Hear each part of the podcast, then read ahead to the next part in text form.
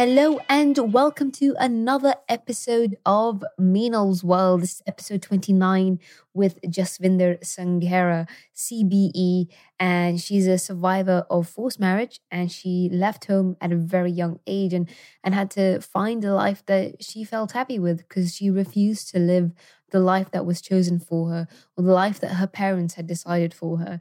Uh, she ran away from forced marriage uh, because she saw her sisters go through something very similar and she decided that she did not want that in her life. I mean, I, I talk about it as if it's a fairy tale ending, but it, it isn't. And when you listen to the mm. story, Jasvinder is now in her 50s and she ran away from home at the age of 16 and she's still campaigning. She's still working with politicians and with change makers as a campaigner to make sure that this actually becomes illegal and to make sure that other women don't have to go through this and to see how she turned her life around, how she used her experience to create change on a national level and an international level is so inspiring. And I don't want to go on about her because if I do, I could spend hours doing that. but Jasvinder is is an amazing woman, and you know, speaking to her on on Tuesday, I, I have to say I was very nervous. I didn't sleep the night before because I wanted to make sure that I got everything right because she's such a such an important figure in our society and someone I've looked up to for for so many years. To have her in front of me and she was so warm and so just like everything just flew like was flowing so naturally that I didn't have to like hesitate or or worry about anything because I really felt a connection with her. And that connection was that we just want to share our stories because we know it will help other people. So without further ado, it's the one and only Jasvinder Sanghera.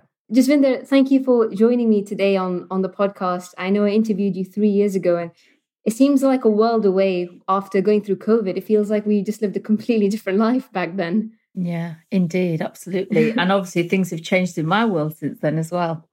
Yeah, yeah. and I also I've been asking my guests every week that I've had over the last few months. Yeah. What's the pandemic been like for you? I think for me, the big difficulty has been not connecting with my grandchildren mm. and my children. My daughter gave birth to a little boy, and he's five months old, and um, really missed that connection and the whole thing with the delivery for her because she's on her own um, that was quite difficult because of maternity wards and you know not yeah. being able to be on the wards and all that kind of stuff.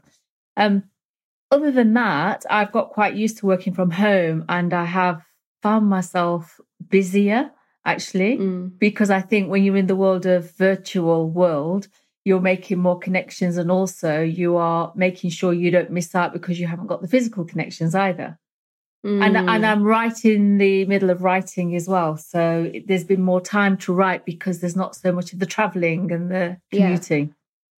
So, so you're writing your next book, Jasvinder? I am sketching notes, should I say? Okay. Yes, I am. Yeah. okay. Yeah. I won't. I won't give away t- too much. Yeah. We'll let that be a surprise for, That's for everybody. Fine. That's fine. um, Jasvinder, your your story is is incredible and it, and it's so unique. Um, and it, it's empowered me uh, personally over the last few years. And I did interview you three years ago, mm. and you know there, there are times where I'm having a, a, rubbish day, and I try to find some inspiration. And your episode is one I always go back to because. Oh. You okay. you've seen you've seen a lot of crap just to put it in simple terms and um if we just go back back to the beginning your yeah. your father had moved to to the UK from from Punjab from yeah. rural Punjab, and uh-huh. he, he built his family here in the UK. And mm-hmm. uh, if I'm not, if I'm correct, you're you're one of seven, right? Yeah, yeah. So, one so you had you had men, yeah. So you you had sisters and you had one brother. Mm-hmm. Now, before we go into the conversation about forced marriage um, mm-hmm. and the kind of life you led, mm-hmm. what was the relationship like between your parents and your brother, and how different was that between the girls and and the one brother that you had? So the relationship between my brother and us and my parents, I realized was a very different one from a very, very young age, as young as five years old, actually. Um, because my brother was allowed to be fed before us. So, you know, oh. when when dinner was made and roti was made, you know, he we would be serving him first. Um, and then he was also allowed to go out with his friends and he was allowed presents such as a bike, you know, and um, his world was very different. And as I got older, I saw the starker differences because, you know, he was allowed to date and he's allowed to go out with his friends. He could express himself in what he wore. Um, he could have white friends, and we were prevented from integrating. And he also went to a better school than us, actually. Um, wow. And so you could see he could answer back, he could order us around, you know, get us this, get us that. And he didn't take part in any of the housework or the cooking or the cleaning. My mother literally treated him like a mini god. And, you know, mm. anything he wanted, he would have. You would say he was spoiled, and clearly he was. And even when it came to marriage, you know, he married out of choice. Whereas none of the sisters, none of us were allowed to marry out of choice. And he, in fact, married somebody who was dual heritage. So she was half white oh. and half Indian. And again, my mother accepted that. Mm. And you said that you noticed it from a young age of five. And yeah. I, I've started to notice this as well. I mean, my my daughter is only three months old. She's very young, but I still feel like she can sense what's going on around her. Um, yeah. She can sense um, happiness and sadness. And at the age of five, what were you seeing? And did you speak up from that young age, or did that only come a bit later? I absolutely didn't speak up at that young age, no. Yeah. Um, but certainly at the age of five, you could see that my brother was treated differently in that he was served upon and taken care of in a better way than what we were as young girls. And, you know, um, my mother certainly gave him more attention than what she gave us.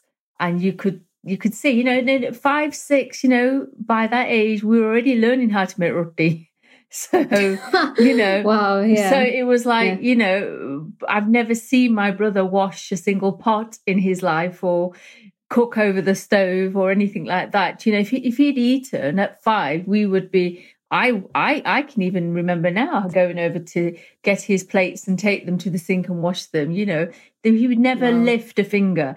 And also, I remember when we lived in our very first house, which was a terraced house. It was two up, two down, so two bedrooms one bathroom, downstairs a, a front room, living room, and a kitchen. You know, he had his own bed, whereas me and my sisters had to sleep two at one end of the bed and two at the other end of the bed. You know, and that was wow. from when we were tiny, you know, and he had his own hmm. room. Mm. So, yeah. But Jasvinder, you know, you, you it seemed like you were living in this bubble of yeah. of your family, and uh-huh. because you were prevented to to speak to other other people and to, to have that social interaction. Yeah. Um, what made you notice these differences? Was it um, any interactions you had in school, or was it TV, or there must have been something for you to say, actually, hang on, something's not right here? I think the first thing to say is we, the outside world looking in may see this as a bubble, but this was our normality. So this was very mm. normal. You know, you don't know something is different until it's pointed out to you as different or you feel difference. And for me, the biggest thing that I noticed was the difference between my peers at school and me in terms of their life, you know, the way they dressed. They didn't dress modestly as we were expected to. They had the latest fashion with their hair compared to what we were allowed to. We're not allowed to cut our hair. We were told it was against our religion or our tradition or our mm. culture. Um, not being allowed to go to the school disco or outings and things like that, whereas they could. They were the first kind of things I noticed um, and trying to ask if we could do those things, which I did. You know, you were told very clearly, no, that's shameful. You know, that's disrespectful. Now, our girls don't do that. And then I think for me personally, the biggest thing I believe that made me question why my life was different was when I watched my sisters marry before me. And I think my age has a lot to do with it because I have one sister younger than me And then my family is married in order of age. So I watched my sister's marriages, and they all, every single one was an unhappy marriage where they experienced domestic abuse as well. And I didn't want that for me. I believed you get married, you go, your family leave you, and even if you're unhappy, nobody comes to rescue you. So for me, I didn't want that. And that was the biggest thing that made me question everything. You see, mm. if my parents had accepted me saying no, I probably would have still been with my family. I just did not want to marry a stranger and I didn't want to be in a marriage where you get hurt and nobody helps you. So that's when I mm. really started to question things. And Jasvinder, in, in one of your TED talks, you'd mentioned that uh, from a very young age of, of eight, yeah, you know, uh, your family were already looking for a suitor or, or yeah. a potential husband for you. Yeah. And were these relationships found within your own community or uh, to put it uh, more, you know, to, to even go into more detail, were they sort of distant relatives, or was it just anybody in in in and around uh, your your society?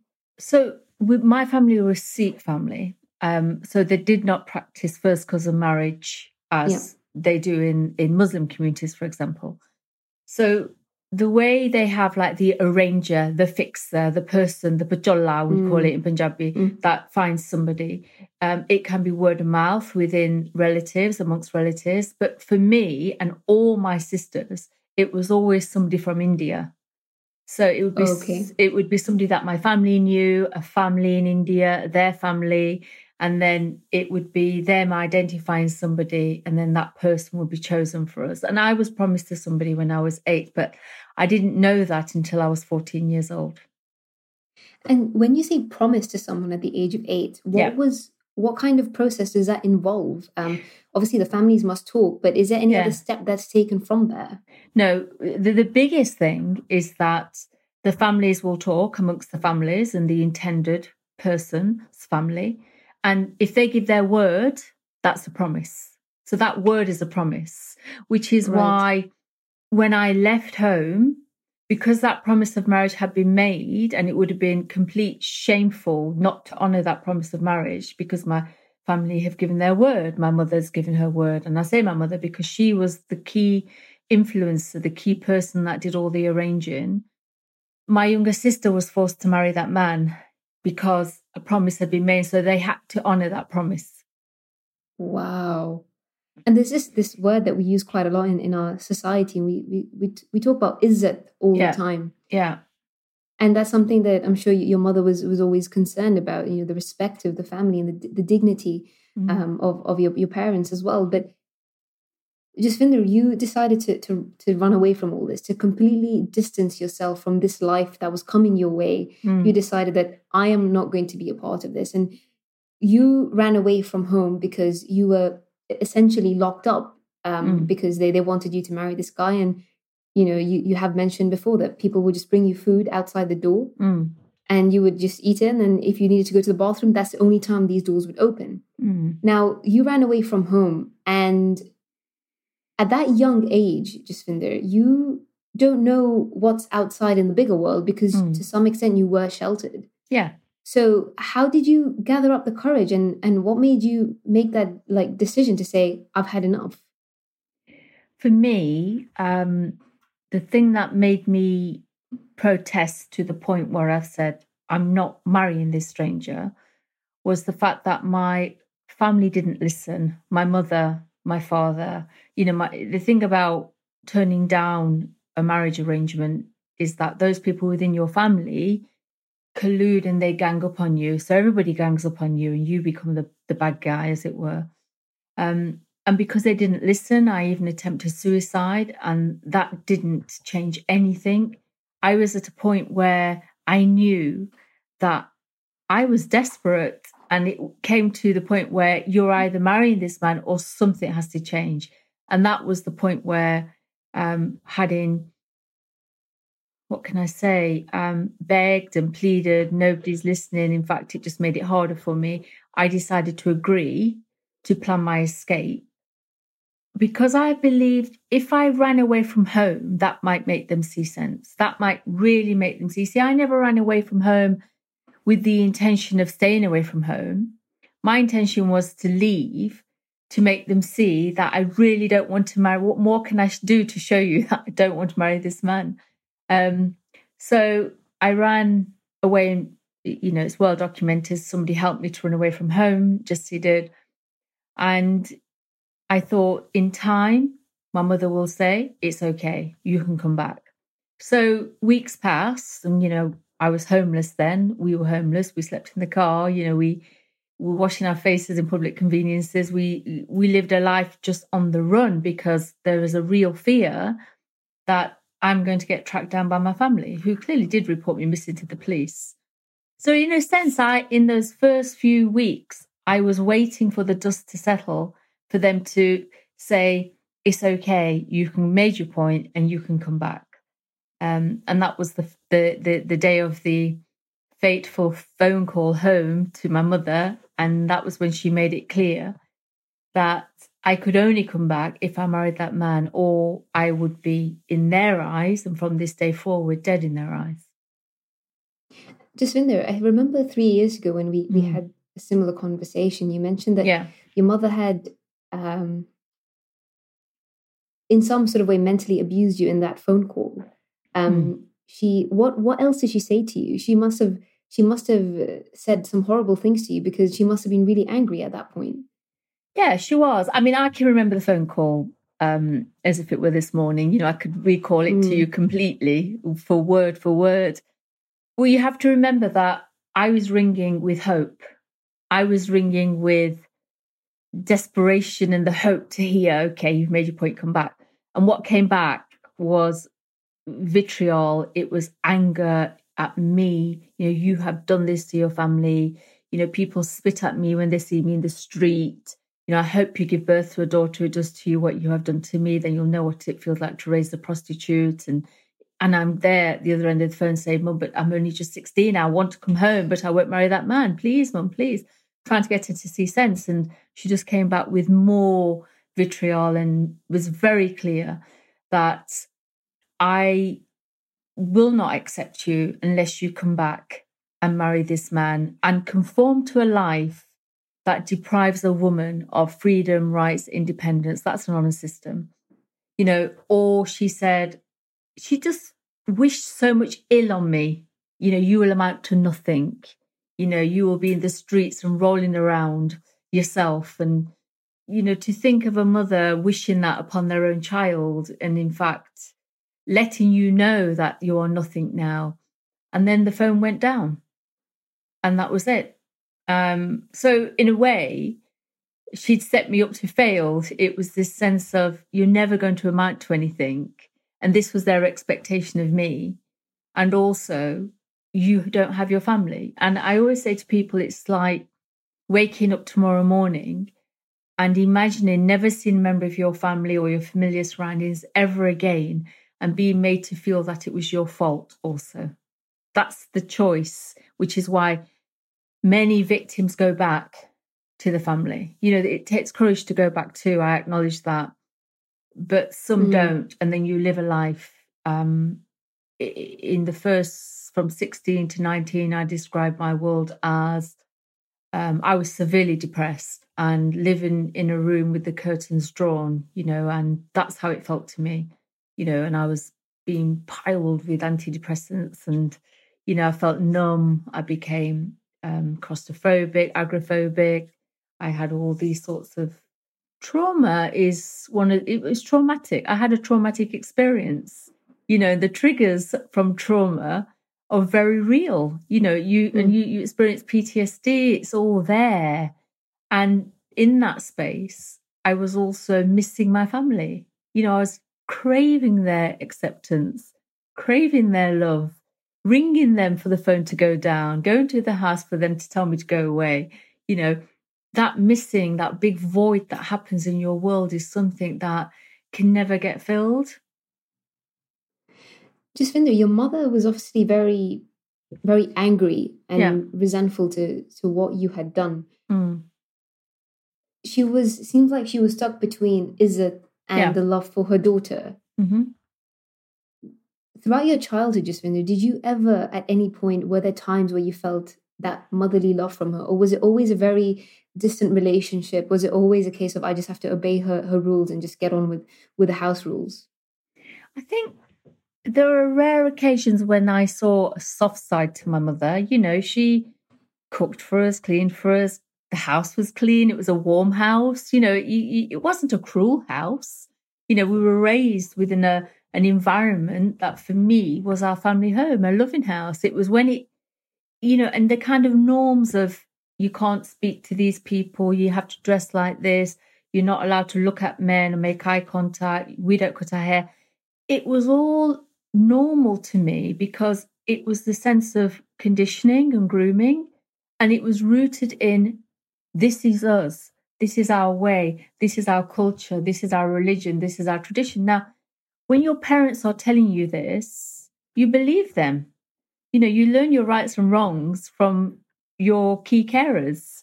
So why would I disbelieve them? You know, and for me, it was just parenting until we got older. And that was when it changed because as you got older into your teenage years, that's when you understood if you went against any of those rules, that's when you faced a physical punishment, you know, or an emotional punishment. Um, so I can't say, and I'm not sure if that generation ever did express their love in the same way we do towards our children today. Um, it was just her way, but sometimes there was a softness to her. So, for example, my mother used to work and she'd come home and she used to carry this bag with her and we'd all dive on this bag looking for sweets and she'd laugh. And you know she'd make us our favorite um, dal that we wanted to eat or you know sorry someone's just waving at me out the window. Um, and uh, you know there were little soft moments that i remember um, but my mother never had any one of her daughters ever stand up to her. Remember i was the first you know mm. she so her expectation was that they all married without question. So she would have been surprised that here was a daughter saying no i'm not doing this. Um, and then it was later on in my life when my mother had a secret relationship with me you know when she got cancer. That's when i really did see a softer side of my mother and i did feel a genuine love. And, and i don't know if it was because she was so helpless herself you know, my mother had ovarian cancer and then bowel cancer, and she became so weak you just could carry her. And, you know, I remember bathing her and I remember caring for her. And when she was in the hospice, I remember having to go in the early hours of the morning when my family were not there or late at night when they're not there. And I remember once walking into the hospice room where my mother was so thin and, you know, remember, she was this formidable, strong woman. You know, you look at her and you see this strength about her. Her presence was known. But I remember walking to this room and she had this nightie on. She sat in the corner of the room and the sun was shining through the window through her nightie as well. And as I walked in, there was this beaming smile on her face. And I remember walking in the room and, you know, she's looking at me and I looked behind me. And then I realized that the smile was for me and I'd never felt that before and experienced that before. And it felt warm. It felt, you know, loving. It felt kind. And so we had those conversations, me and my mother, never talked about me leaving home ever. We never talked about that. You know, there's some things we didn't talk about. Um, never talked about Robina committing suicide, my sister, which incidentally, my mother became very ill shortly after Robina's death. Um, and that I remember as a time of almost as if my mother was saying to me, you know, that's that now. You know, this is me. Because I suppose when you're faced with the sharp sense of your own mortality, you know, death is round the corner, you know, regret is a hard thing. And you, cannot, my mother would never ever say, look, I got that wrong. I wasn't expecting that. But she did it through how she was warmer towards me towards the end. Jasvinder, you had a very complicated relationship with your mother, and yeah. you know you speak about going to the hospice to care for her in, in, her, yeah. in the final final days. Hmm. Did you feel that warmth again, that love for your mother, despite everything that she'd done to you? I think the one thing that listeners need to understand is is that I have never ever stopped loving my mother or my father ever there was never a time when I did ever, I wasn't, I was hurt and there was pain. But equally, I rationalized this space by accepting that they were only doing what they thought was best. That doesn't make it right. And I forgave them a long time ago. Um, you know, uh, and I dedicated my first book to both of them, my mother and my father, because you know, I understood very quickly. We we were raised to live our life according to what other people thought of us as a family, you know, the community, the neighbors, you know, our Asian community. You live your life. So your parents' reputation was intact, etc. So if my parents started to talk to me, those people would shun them. And they knew that. I knew that. If my, when my mother and father started to talk to me in secret, which is fine, and I could accept that because at least I had some of them, I understood that if my brother and sisters knew they were talking to me or the, or people, other people, then for my parents, that would have been too much of a price to pay because those people may have stopped talking to them. And I hmm. understood mm. that. I understood the position they were putting themselves in. And and I think for that generation, remember their first generation, it is harder because you are asking them to break free from everything they've ever known. You know, they didn't live in England. You know, they arrived mm. here. so but, but it doesn't make it right. I'm not making excuses for what wrongs were done to me. But equally, part of my healing has been having to understand that.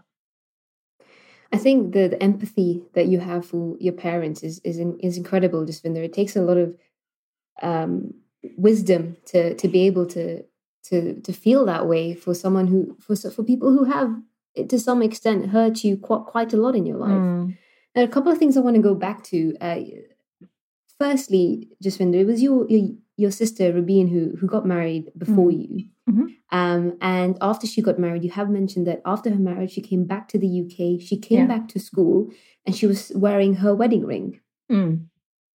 At that point, didn't the schools or the the education system or the teachers sort of ask what was going on because I understand that at that point, probably teachers were just a bit worried about um, stepping over a line because it is a cultural thing. Mm. Um, but did anybody question it? Did anybody raise a red flag around this at all? No, no, they didn't. And I have to question whether, if that was to happen today, whether they would or not. Again, this is in 2020. Because don't forget, mm. Robina also had a nine nine month absence from school that nobody questioned. So the wedding ring was one thing. The nine month absence from school and being put back into my year at school. So, you know, we have two years between us. And because she missed so much school, she was put into my class. So we were in effect in the same class at school, but a different year. She's older than me. So none of these things were questioned, or the fact that she looked different because she, you know, didn't wear Western dress again. So she had to wear traditional dress. Because obviously to my family, she's now somebody's wife, but they're not telling anybody that. And, you know, my sister's been told not to sell, you know, these girls, when they get married, they're told not to mention it to anybody in the school.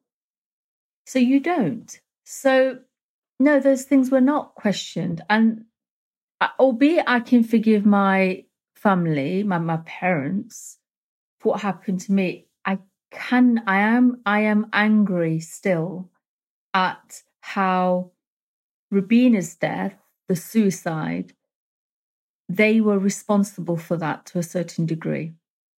You know, because, and the community, I have to say, and I remember being thinking, you have blood on your hands because, you know, she was driven to commit suicide. She went for help to the community leader. She went for help to my parents, well, my mother.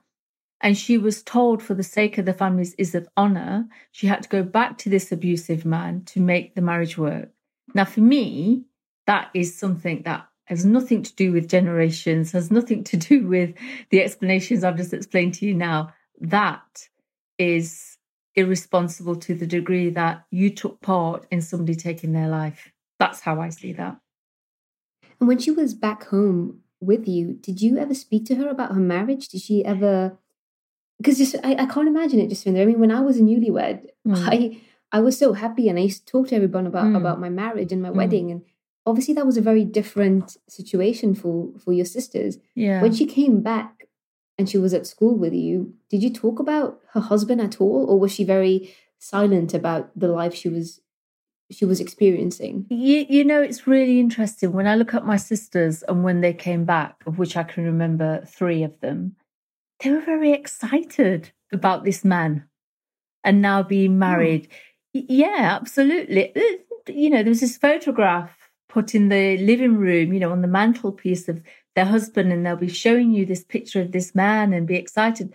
Let's not forget, they were being given permission eh, for the first time in their life to think in a romantic way, you know, mm. whereas before you're not allowed to. You know, they've had all this attention showered upon them by my mother and the family. You know, they are they're looked upon as, you know, well done, you know, you've done this. So they were in that space of almost romanticism and, you know, speaking to this man on the phone from India and writing letters and doing all that. And of course, all that helps the immigration application. But, you know, um, the point is, no, there wasn't the protest. And no, they'd become somebody's wife and we're very proud of it and we're waiting to go off and become that. Mm. Jasvinder, for between the age of 16 and 19, you said that you were away from home. Yeah. What were you doing for those three years and how were you surviving? Because I I remember my time in, in Czech Republic when I was studying medicine, and that was six years away from home. Yeah. That was that was tough. That yeah. was very difficult. And I had family support. Yeah. Now I can't imagine being in a situation where I was where you were younger and you had no family support, what were you doing? Because at this point, Jasvinder, you had two options. One was to either go back mm. or to start your new life, and you hmm. chose the latter. So, what were you doing at that time? Well, do you have to remember for the first year, 16, going to 17, I was almost putting my life on hold and hoping for my family to let me go home.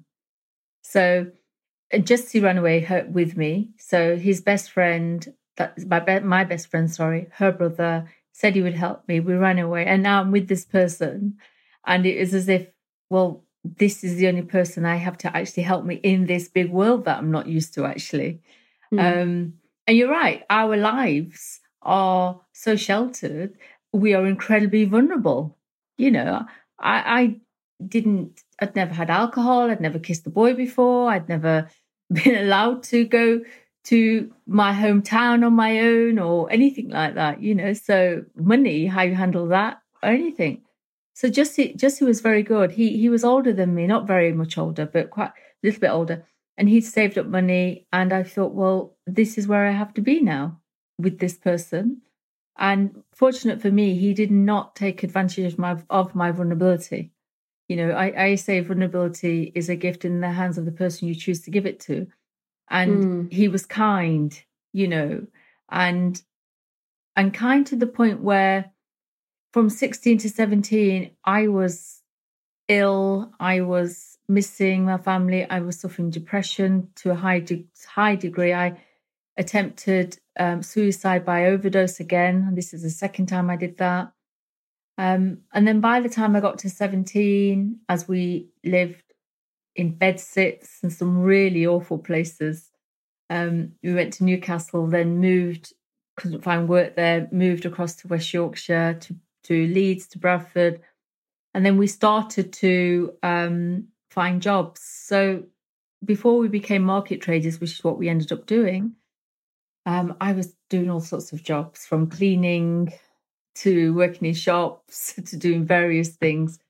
Um, and so was Jessie.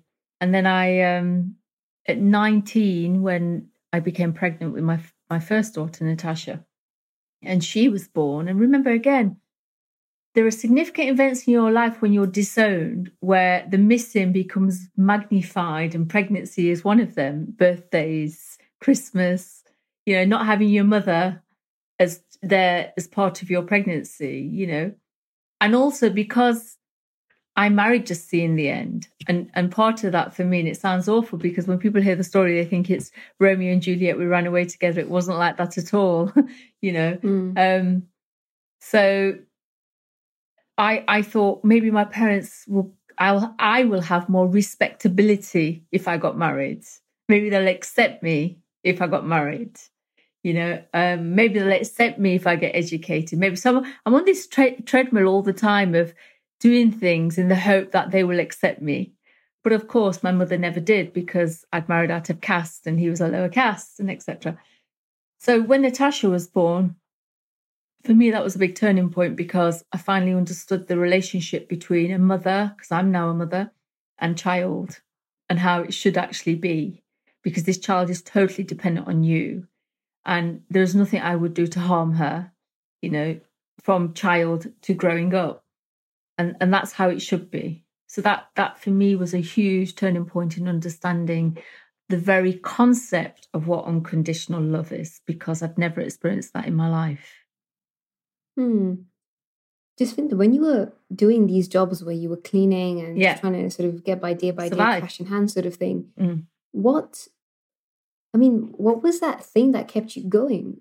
Um, because there must have been something for you to say, actually, I keep going because this is the, the end goal. This is what I'm going to achieve. Was there something, was there a voice in your head?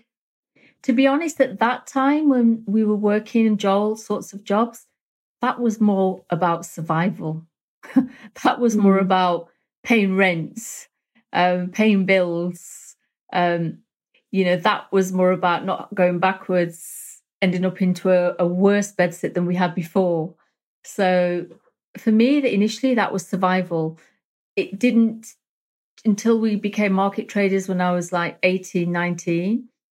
And I started to earn some money actually beyond survival as we became quite successful as business people. Um, did I start to start thinking differently in terms of I want to do something for me? You have to remember, I had not read a book until I was 28 years old. So, you know, I wasn't, I, let, I don't know what qualifications I had at school. So, um, I started to shift my thinking in wanting to do things for me and not about acceptance of my family when I was around 24. And it was when Robina died, because that was when I thought, why am I putting my life on hold waiting for them to accept me? You know, why am I, this is, this has to be about me now. I, I'm, you know, my daughter. And that was when I started to invest in me and I started to um, educate myself and I became the campaigner that I am. Um, and I put myself through college and uni and etc. The rest is history. Hmm. And Jasvinder, you we've spoken a lot about your, your mother. Uh, Yeah. What was your relationship like with your father? Because you have mentioned that when you did run away, you left a, a note for, for your for your dad. My parents. what yeah. role did he play in your life? And was were you able to escape towards your father when your mother wasn't on your side? I think the biggest, the, the hardest thing for me was that I loved my dad dearly and we had a close relationship because dad would play with you and he would laugh with you and joke with you and, you know, give you pocket money, 10 pence a week, it used to be back then. Um, and the fact that when my mother was hurtful towards me, you know, physical punishment or calling you names, you run to your father, dad wouldn't say anything you know, and I look at my dad and I see him as a victim. He was just this quiet figure, not able to stand up to my mother either. And that that really hurt me because I didn't want to hurt him because dad did demonstrate love in different ways. Didn't say it, but that's okay. You'd have to say it, you demonstrate it. Um, and he was kind. And I and I remember being locked in the room as a prisoner. I was held a prisoner in my in my house and you know, when my mother was pushing me into the room, looking at my dad and begging him, who stood behind my mum, please, dad, please stop her. And dad just shook his head. And, and that really hurt me. But then I see him as a victim as well. You know, it's hard for people to accept that women are perpetrators, matriarchs of these families. Not all of them, but that was my experience. Um, and my father actually had very little say. And it was Mm. only, again, it was only when my mother died that my father began to demonstrate a, a, a stronger voice towards me because he was able to. But again, in secret, we would meet. Um, Right. but, but when he died, you know, he left me as one of the executors of his will and, and he put me in charge because he, Hmm. he was demonstrating to me how in death, you know, he's spoken a thousand words, but he couldn't do that when he was alive because he would get shunned for that. And he also had a, a photo of a graduation photo of He did, yeah. in, in his room. Yeah, because my Yeah. father was alive when I graduated, um, and I invited him, um, hoping he would be there, and he wasn't there. Which, which again, you know, it's again I accepted that, but I still invited him. But when he died, you know, and I'd, I'd send photographs to my family's house of my children or significant events. Oh. whether they accepted them or not, I don't know. But I sent a graduation picture to my father, and um, when I had the keys to my house I grew up in for the first time, and I walked in and walked around in the corner of the room, his bedroom. You'd miss it if you were not looking out for it. Um, was my graduation picture in a frame on the wall. Wow. Yeah, and that really, again, it, it it's sad in a way because all that regret, you think about all the things you could have said to each other or shared with each other, and you know these strong systems of power and control linked to honor and what people think have prevented all that. Um, and, and that's why I see my father as a victim. Mm. So, Jasvinder, you started you started your as, as a campaigner. You started yeah. your own uh, charity, Karma Nirvana, and mm-hmm. um, you started this back in '93. Mm. And you you did mention to me on, on the other podcast where you you were sat in on your kitchen table with a phone, and yeah. people were calling in, and you were trying yeah. to help help help all these women who are mm. contacting you. But mm. just to take a step back, because we've spoken a lot about you and your sisters, but mm. this the most surprising thing to me is that you don't just get women calling, you get men calling in as well. Yeah. And what is what is that what does that side look like? I mean, how what are the stories like when men are, are forced into marriage? Well, I think what you have to remember is that where you have a family, an, an arranged marriage is different because there is the consent of two people. And therefore, you know, a forced marriage is where the consent is removed, and I'm saying, no, mom, no, dad. And they're saying, you haven't got a choice. And then duress becomes a factor. That's a forced marriage. So the pressure of marriage is something that exists for both men and women. But how it looks in experience is very different for men and women. So the male callers to the helpline will call and feel the weight of pressure from the family to marry and have their arranged marriage. And they will feel a stronger sense of, you know, duty to have to go through with this for the sake of the family. And we hear callers who will say, you know, my family have said to me, well, just marry for our sake and do what you want to do and still have your girlfriend down the road. And many of the male callers are gay men that call the helpline, and the families find out they're gay and they force them into marriages to hide their sexuality. So we hear that as well. So the point I'm making is a woman would never be told, um, marry him for our sake, the family's sake, and then you can still go out and have your freedom and do what you want. She would never be told that.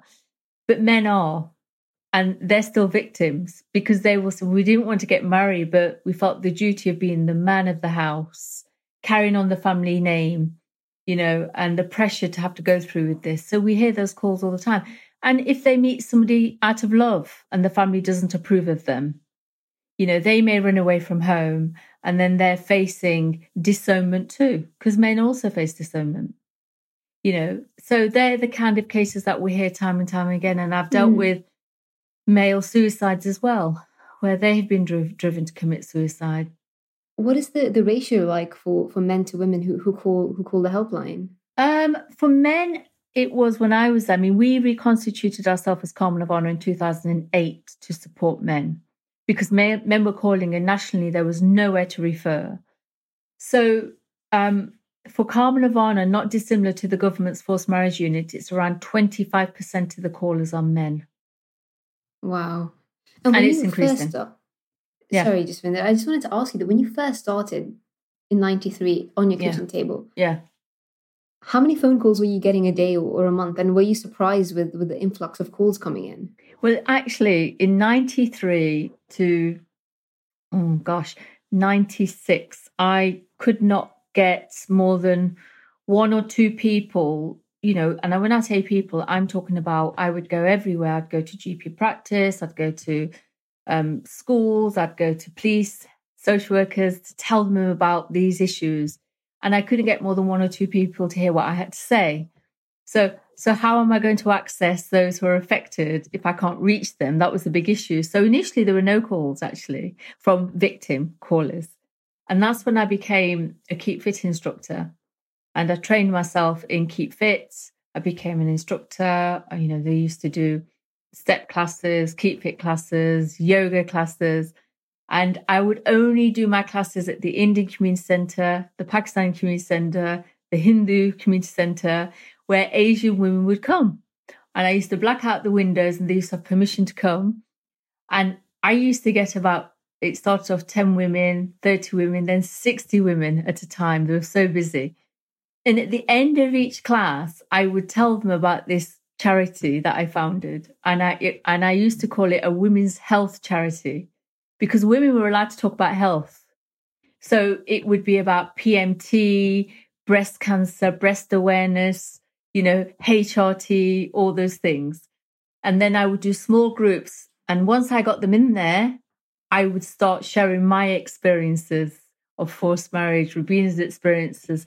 Then slowly over time, these women started to disclose to me domestic abuse, forced marriages. And that's how it's the word started to get out. And I remember the very first event I ever did, it was called the Women's Health Day in 1996 and there were queues of women, of which 90% were South Asian women that came, about 300 women. And we were talking about all the real serious issues honor abuse, domestic abuse. Yeah, we talked about PMT and things like that. But the point just is, on the side, just on the side. Well, yeah, because it was a women's, it was badged the Women's yeah. Health Project, but it was it was the way I was trying to gain access, and then that was it. Um, the callers started to come in, and I used to have volunteers, and they'd say to me on the helpline, Nobody ever calls. You know, we probably get one call a month. And I used to say to them, You have to believe they are out there. They just don't yeah. know that we are here. So over time, the calls started to flood in, you know, from one call a month to 10 to 20 to 100 since its inception, it's received over 98,000 calls. You know, now it's around 900 wow. contacts a month at Karma Nirvana. So yeah, it's incredible. And some people forget the work initially to get back to that yeah, level. yeah. And you know, you you worked on a. I mean, that decision you made at the age of sixteen mm. Created a life where you were making change on on a national level and to some extent a global level as well. Yeah. And you've been working with with policies as well and to make yeah. that those changes within the country. Yeah. And you know, I've I've been doing the same with my husband with with COVID and how we've been yeah. trying to protect healthcare workers, especially those from ethnic minority groups, because sure. those are the ones who are always forgotten. Sure. And trust me, Jasvinder, the number of times we've gone back and forth, back and forth, yeah. back and forth yeah. is, is endless. It's yeah. just, you know, it it feels like the system wants to tire you out. Yeah. So you say, okay, look, forget it. There's no point. Yeah. How difficult was it for you to make a change on a national level regarding a concept that was affecting a minority group, especially? Oh, it was really difficult because, you know, there's the people's denial is one thing, people's genuine ignorance to the issue is another thing. You know, we can understand that because they're not educated in this. Um, and the fact that here I was, somebody born in England, and I'm advocating an issue that sounds very barbaric, couldn't possibly be happening mm. in Britain. So you would get people go, no, no, no, that happens over there somewhere in that country, you know, not here in England. And I would say, but I am the evidence. Well, show then they then they tell you to prove it, shows the statistics. Well, there isn't statistics, but I know it's happening, and I'm one statistic. This was before I had the had the evidence. So, you know, you just have to keep on being persistent. You, you know, I learned, you know, people's responses and I just persisted and persisted. And my voice, I wouldn't let them drown it. I'd learned to walk around obstacles instead of into them. I got to the point where, you know, you can get really frustrated and quite angry as well as a campaigner when you're advocating an issue because somebody's not getting it. And you have to accept, to agree to disagree. They're where they are but your mission is still as important and you just keep going until somebody does listen you know and for me i have to say um where people didn't listen my conviction became greater i didn't allow that to allow me to become mm. despondent um it was it was it became personal in a sense because yeah. because i've because then you start thinking about the inequalities you start thinking about the playing field as not being level. You start thinking about, well, taxes are black and white and Asian. You know, we all pay for these services. You know, you start shifting the way you're advocating the issue. And then you start looking at policies where there are gaps in policies and provisions. So, for example, for us, affected by child and forced marriage, there's ne- there was never a law, you know, mm. um, and the laws that exist don't speak to our experience, kidnap, rape, abduction, whatever. So there, it was clearly for me that there needed to be a law for victims to own it as a crime, to own the inequality that exists here in this big space, because every single one of us should be entitled to have the right to choose who we want to marry. And then you look at the ramifications on people because of forced marriage. Well, the right to an education, the right to reproductive health, all those things. So you start speaking in a language where people will listen and understand, if that mm. makes sense. Yeah. Jasvinder, you've created a lot of change outside your your life and you've mm. helped so many people overcome so many you know big obstacles and you know to some extent you have saved the lives of many men and women but on a more personal note before we end end this show mm. what is your relationship like now with with your family and i mean like your brothers and sisters do you have any contact with them or um is it just how it was 20 years ago so remember, I have been disowned for 40 years now. And in that time, I've had secret relationships with some of my family. But as it stands, over the last 23 years, and I say that because my son is 23 and that's how I know it for sure, um, I've not had any communication with my family. And recently, when COVID started, um, in March this year, I said to my daughter, Natasha, she's the eldest, and Natasha's 34. I said, you know, I'm I'm really thinking about my family in terms of how are they and are they safe during this time. So in my own mind, and sometimes when you're disowned, you what you have to remember is we never hear about deaths. We never hear about births. We don't celebrate birthdays of family members. I know all their dates. We don't celebrate Diwali. There's nobody to do that with or Christmas. But at this time in COVID, I know that many people are at risk. And, you know, I started to think about is my is my brother alive? Or how are my sisters and etc. So Natasha says to me, Mum, if you want, my youngest sister, younger than me, is on Facebook and I'll send her a message and just say, look, mum's feeling this at the moment at this time, you know, just wants to know that you're okay and everybody's okay in the family. If you want me to send that, mum, I will. And I said yes. Okay. Um, for the first time. So Natasha did that and she sent a private message and my sister get, got back to her immediately. And I, I was asking my daughter for the next few days, you know, have you heard anything? Have you heard anything? And she kept saying, oh, mum, no. But I knew she had. And I said, Look, Natasha, whatever you say to me, don't worry about me. So my daughter to hurt my feelings, and I, I reassured her that it was it was okay to tell me because you know she knows that when my she's been with me before. Um, when we've walked down the road in Derby, my family have seen me, and they cross the road and they physically ignore me. The days of mum going home and crying herself to sleep have gone. You know, you can tell me. So she said, yes. She says, Mum, she did get back to me. This is my younger sister. And she said, to tell your mother from all of us, that means on behalf of the family, that that ship sailed a long time ago and tell her not to bother us. So, you know, Natasha told me this, and in a sense, it just, it, you know, there's been times when my family have reinforced my disownment and I've been really hurt by it. But actually, you know, I was doing the human thing and I on I I tend to honor how I feel. That's how I've tried to live my life because we were never taught that. You know, we were taught to hide how we feel, you know, to be mm. silent. Um and I just thought, okay, I know where I stand still. Not that I needed a reminder, but I was honoring how I felt during this time in COVID, in that I just wanted to make sure they were okay.